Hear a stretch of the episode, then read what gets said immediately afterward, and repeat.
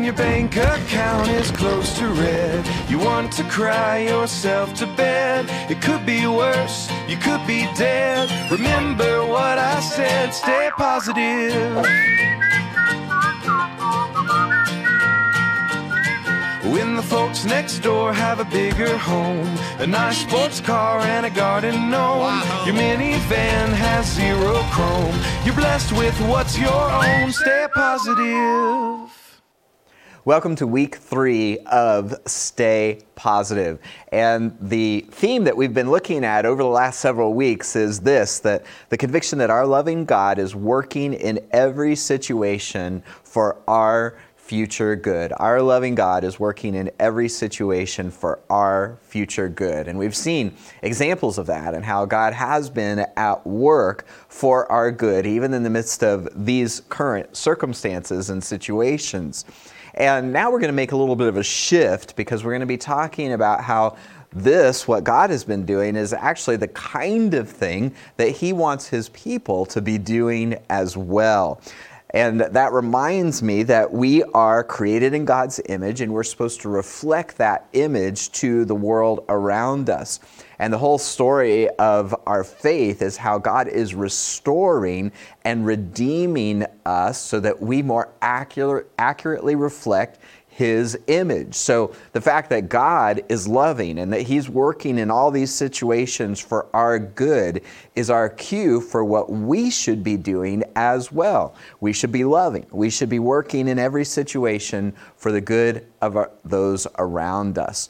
And that reminded me of some restoration pro- projects that I've seen that maybe you've seen as well. Bad art restoration because sometimes the problem is we don't accurately reflect uh, the image of our Heavenly Father. Maybe you've seen some of these. Here's an example of what it's supposed to look like and what it looked like after restoration.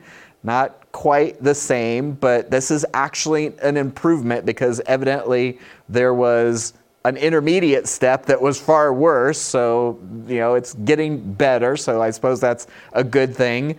Uh, here, it's not just the, the uh, paintings, but also sometimes other kinds of art as well. Here is a uh, nice artistic statue that has been restored to look like a toy from the bin at the dollar store. So that actually didn't seem to go so well. And perhaps most famously, I think this is where this whole meme kind of got started, was this picture of Jesus and the horrible restoration that happened there kind of sad, kind of tragic, kind of funny a little bit when it happens with art, but the same kind of thing can happen with us as well when we don't accurately reflect what our Heavenly Father is like. But what he's doing is he's restoring us. We've looked at this before. Ephesians 2:10, we are God's masterpiece. He is creative crafting a masterpiece out of his people. He created us anew in Christ Jesus so that we can do the good things that he planned for us long ago. So, what should be happening is over time, as He is crafting this masterpiece out of His people, He's renewing us, planning ahead the good things that we should be doing every day that more and more we will accurately reflect what our Heavenly Father is like to the world around us. And that's going to be the theme as we shift, stay positive from what God does to what He wants to do in and through us. And today we're going to focus in on the idea of our words. Words are so important. Words are a big theme throughout the scriptures, and God used His words to create and recreate and to restore and redeem. And we, as His people, if we're going to accurately reflect, reflect Him, are going to be doing the same kind of thing. And so, our focus passage uh, has this key verse in it. It's Ephesians 5:29 that says, "Do not let any unwholesome talk come out of your mouths, but only what is helpful for building others up according to their needs, that it may benefit those who listen." if we are going to accurately reflect our Heavenly Father to the world around us, we are going to have a positive impact with our words. And all too often, we use our words to injure and to damage and to tear down. But the question is are we going to use our words to cause bleeding, to bleed others, or are we going to meet needs? So today's message is bleed or need. Let's look at this key passage. It's Ephesians chapter 4, verses 17 to 32. Here's what it says With the Lord's authority, I say this Live no longer as the Gentiles do, for they're hopelessly confused. Their minds are full of darkness. They wander far from the life God gives because they have closed their mind and hardened their hearts against Him. They have no sense of shame. They live for lustful pla- pleasure and eagerly pr- practice every kind of impurity. But that isn't what you learned about Christ. Since you have heard about Jesus and have learned the truth that comes from him, throw off your old sinful nature and your former way of life, which is corrupted by lust and deception. Instead, let the Holy Spirit renew your thoughts and attitudes. Put on your new nature, created to be like God, truly righteous and holy. Stop telling lies. Let's tell our neighbors the truth, for we are all parts of the same body. And don't sin by letting anger control you. Don't let the sun go down while you are still angry, for anger gives a foothold to the devil. If you are a thief, quit stealing. Instead, use your hands for good, hard work, and then give generously to others in need.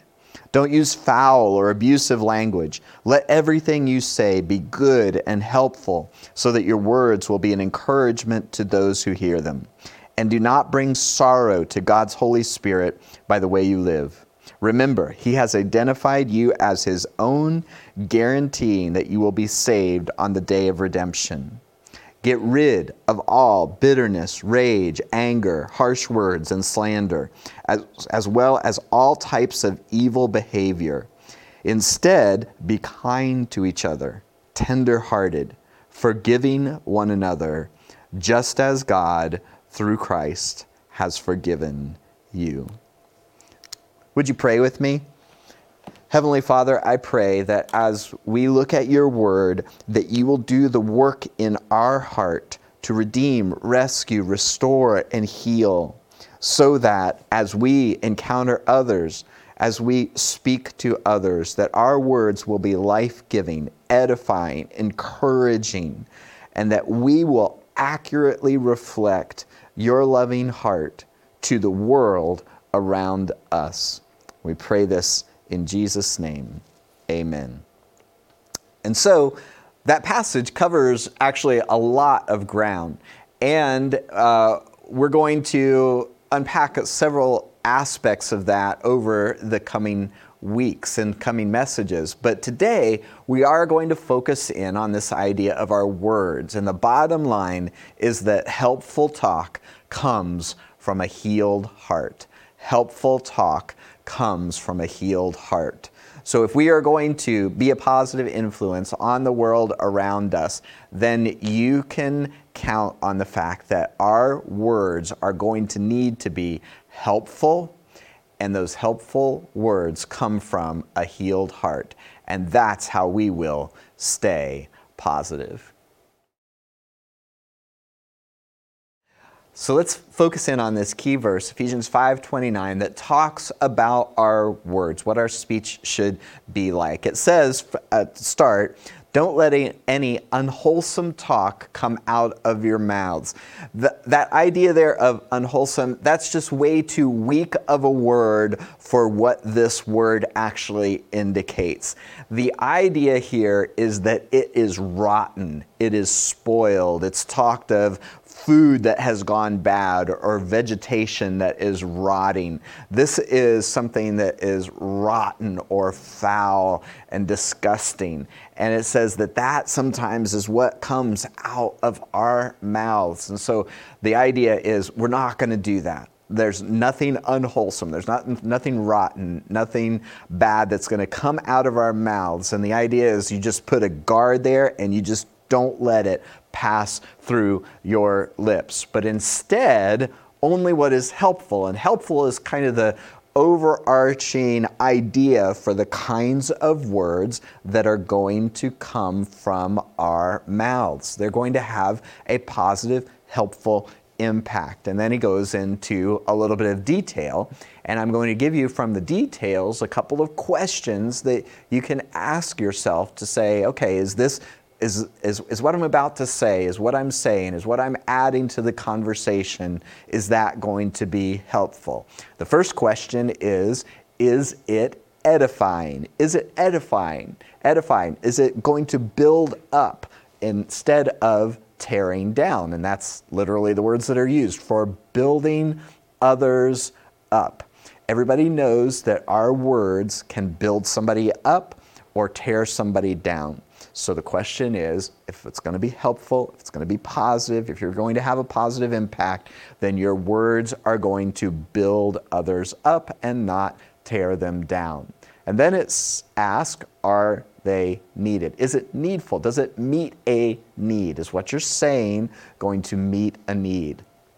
Because the words that we choose, if they're going to be helpful, are going to be according to their needs. That's not our needs, what we feel like we need to say. It's looking at the situation, considering our hearers, and thinking about what do they need to hear from me in this situation? What is going to be helpful? What is going to be needful in their life? And then lastly, the question is, is it beneficial? Beneficial? Is it going to do good? Is it going to accomplish good in our hearers? And that's the last qualification. It says that it, the things that we say, may benefit those who listen, that it's going to benefit those who listen. So, is it edifying? Is it needful? Is it beneficial? Because helpful talk is the kind of talk that we want to have but helpful talk comes from a healed heart. You see, this part where I've just described the kind of talk that we are supposed to be using is just a portion of this message because really I haven't given you anything that's really earth shattering there. It's not something that you probably, if you hadn't thought about it, would have been able to figure out, and it's just a good reminder. And most of the time, when our words are unhelpful and unwholesome, it's not because we don't know the difference, it's because we have decided to use different kinds of words. And the reason that we sometimes use unhelpful and unwholesome words is there's something wrong in our heart. So, the core idea about staying positive and using our words to have a positive impact is not really about choosing our words or figuring out the words because we kind of understand that. The bigger issue is dealing with our heart, which is the source of our words. If we are going to stay positive, we have to deal with our hearts because our words reveal our hearts. Our words reveal our hearts. This is taken directly from Jesus' teaching. He said that it's out of the abundance of our heart that the mouth speaks. Out of the abundance of the heart, the mouth speaks. The things that we say are reflective of what's in our heart because it's what's what fills up our heart overflows in what we say. So, if we're going to accurately reflect Jesus as followers of Jesus, we're going to have to become more like Jesus. And this is the way Jesus was described in John, the introduction to the Gospel of John, John chapter 1, verse 14, says that the Word became flesh and made his dwelling among us. Notice this that Jesus is described as the Word of God. That's how important our words are. then it goes on to describe well, what, what, did, what did the Word look like when the Word became flesh? We have seen his glory, and glory, you may remember, is the idea of manifesting oneself. It's showing you, uh, showing someone for who they are. When God reveals his glory, he is revealing himself as he is. And we have seen his glory, the glory of the one and only Son, who came from the Father. Again, all this talking about Jesus. Well, what was the was the Son like, who came from the Father and is the Word of God? What was he like? He was full of grace and truth. Full of grace and truth. And I think about this whenever I uh, think about the idea of our words that Jesus was 100% grace he was 100% gracious, kind, compassionate. Uh, we talked about this verse last week to make it clear the, to all you meet that you're on their side, working with them and not against them. This was the gracious, kind aspect and uh, of God's character, and Jesus was 100% like that. But he's full of grace and truth. He's also 100% truthful. And sometimes we think, oh, well, you know, you can be truthful, but sometimes the truth hurts. Or if you're going to be kind, then you have to shade the truth. What Jesus manifested and modeled for us was that you can be 100% full of grace and 100% full of truth. And that should be our aim as well. But the problem comes when uh, we have different ulterior motives for what we say than being helpful or beneficial to others. And I just wrote down a couple of thoughts that came to mind from my experience that how do we get off track? Well, sometimes we emphasize the truth to the detriment of love, and we use the truthfulness uh, as we see it, of what we say as an excuse for being unkind, unhelpful in the moment.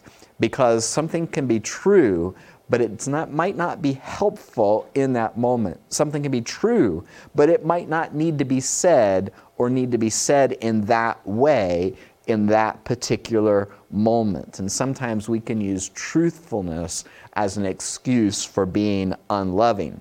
Should you be truthful? Absolutely. You can't be loving without being truthful, but we don't use truth as an excuse to be unloving. The other thing that I, I notice sometimes is well, I prioritize my needs over the needs of others. When, when you just get angry or frustrated in the moment and you just feel the need to express that anger and express that frustration, if you do so in a way that harms others, you're more concerned with what you consider to be your needs in the moment than the, what is needful in the moment for those who are around us.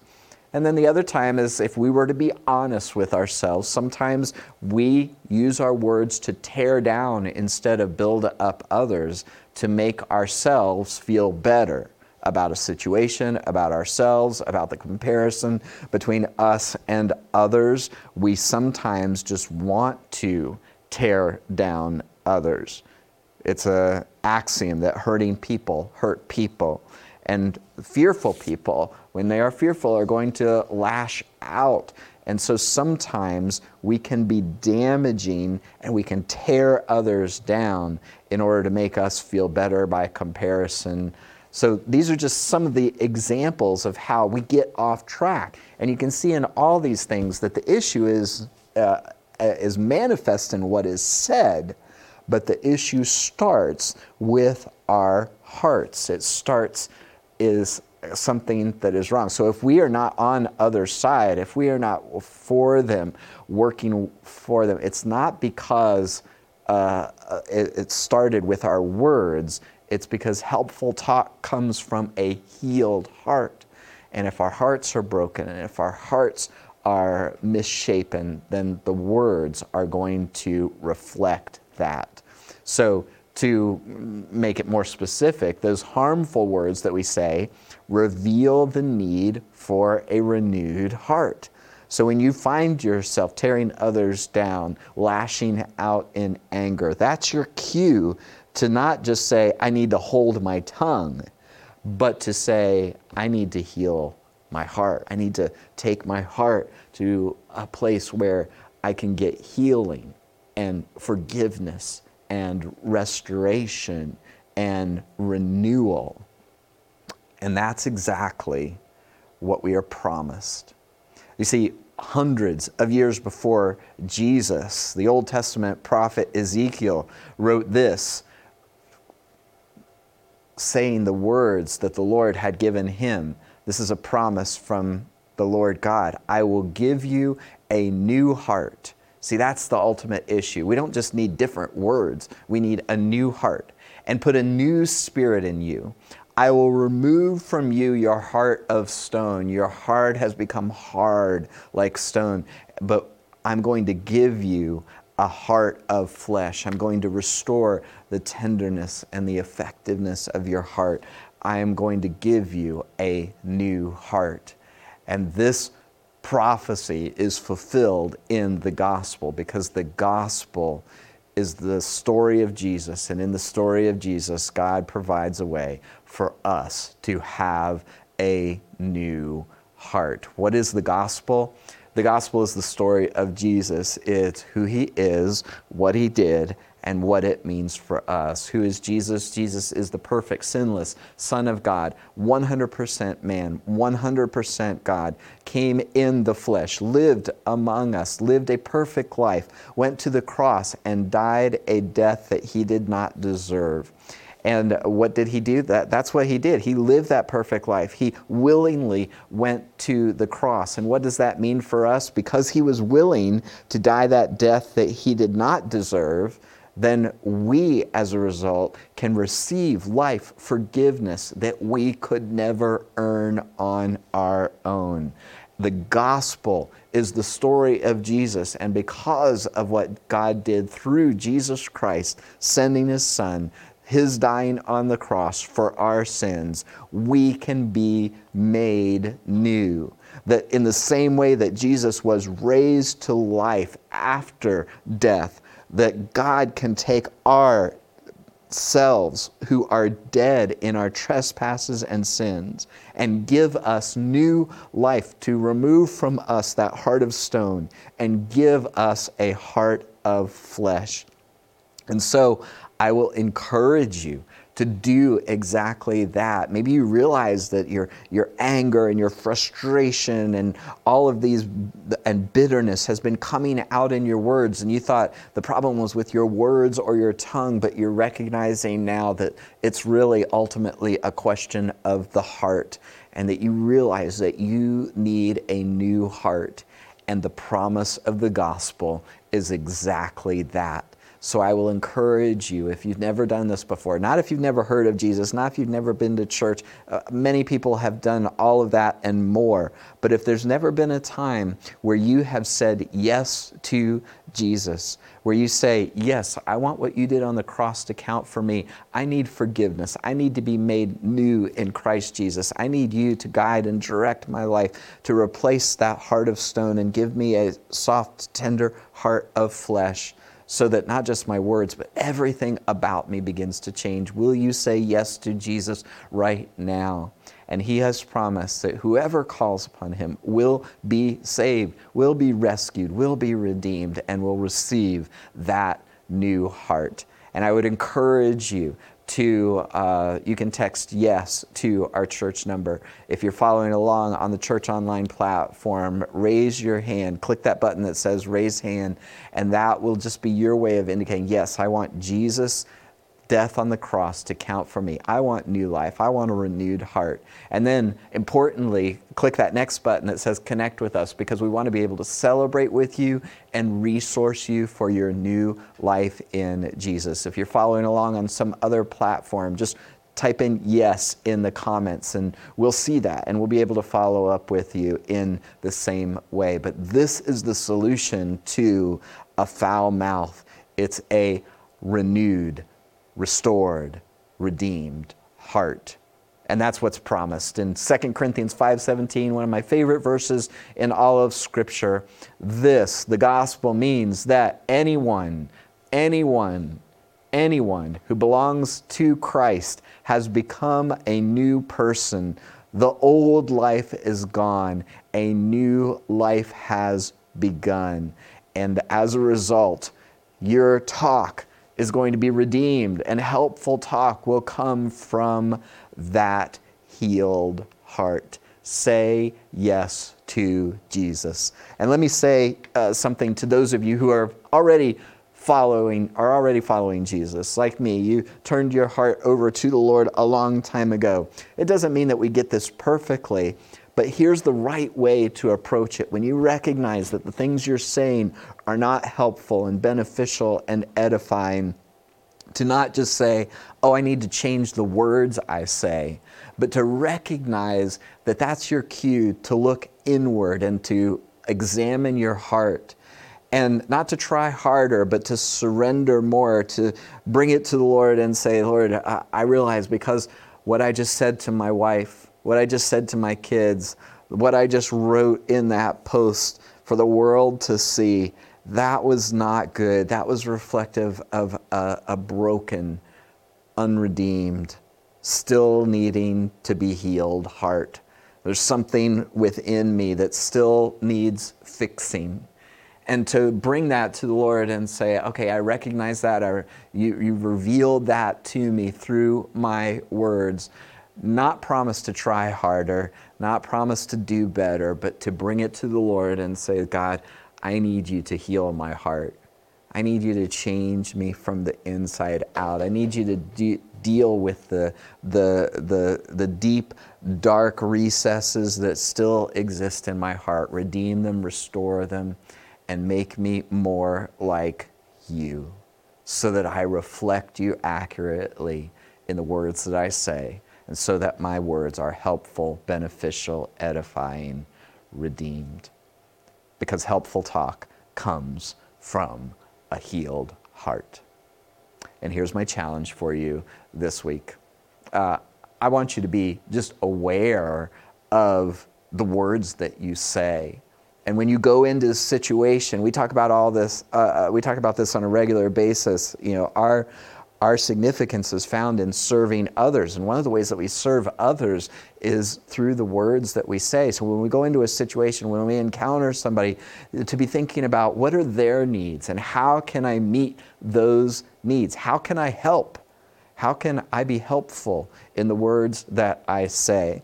And to help you be thinking about that and to uh, be focused on that this week, there is another reading plan. So I'm going to encourage you to complete the I'm encouraging reading plan.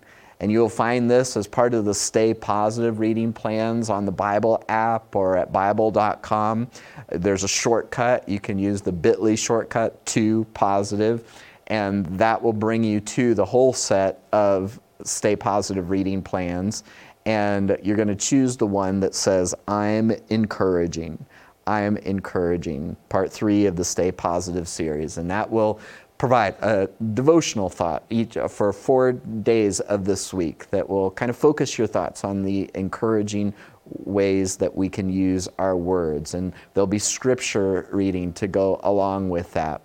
And so that'll just be a way of you to redirect your thoughts towards being helpful and beneficial and encouraging with your words so that it meets the needs of those who hear your words.